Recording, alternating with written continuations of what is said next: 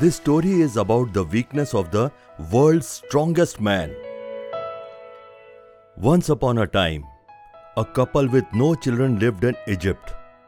One day, the Lord's angel appeared to Mrs. Manoah and told her, You will give birth to a very special baby.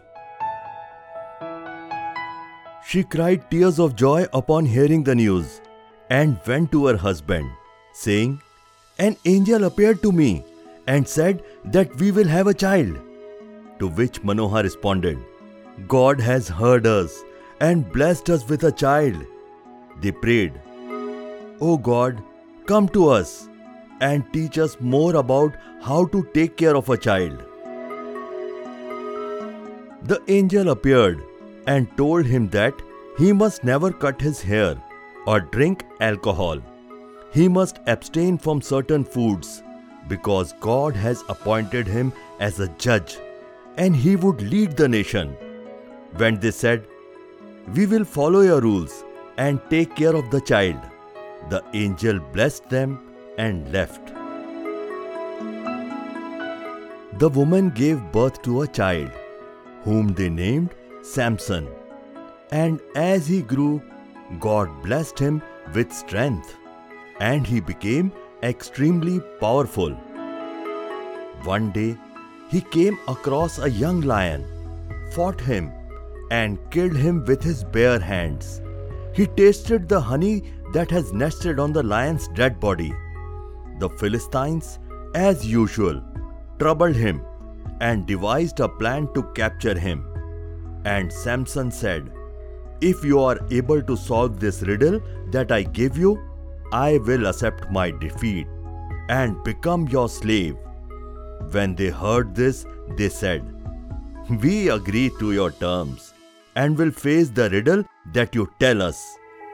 He turned this into a riddle, saying, Out of the eater came something to eat, and out of the strong came something sweet. He gave them three days and said, When I return on the third day and you haven't responded, I will win. When the Philistines were unable to answer, they threatened Samson's wife, who was also a Philistine, saying, Go and find the answers to the riddle, or we will torture your family. When she approached him and said, Can you tell me the answer? He refused. She approached him again and again until she finally said, Trust me and give me the answers. I won't tell anyone. She obtained the answers and relayed them to the Philistines. When he found out, he was furious. And they even gave his wife to be his best friend's wife. He desired vengeance. So he captured 300 foxes, tied their tails together, and placed a fire torch between the tails before releasing the foxes in the Philistines' fields, which burned the entire field. The Philistines had captured him and planned to kill him for what he has done. But Samson, with God's help, broke the ropes, picked up a fresh bone from the dead donkey, and killed 1000 men. After a few days, Samson disobeyed God and revealed to Delilah the secret of his strength, which is his hair. Delilah, who was a secret spy, informed the officials, and they came and shaved his head off, tied him, and took him with them. When he awoke, he saw that he was locked up, and he could feel the emptiness because his strength had gone. They mocked him now, making fun of him. They took him to the castle, where nearly 3,000 people were present, and tied him to the castle's pillars.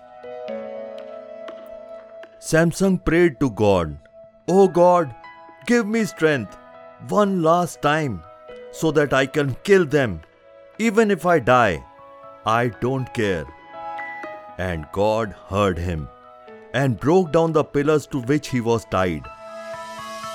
And the entire building collapsed on Samson and the 3000 people present.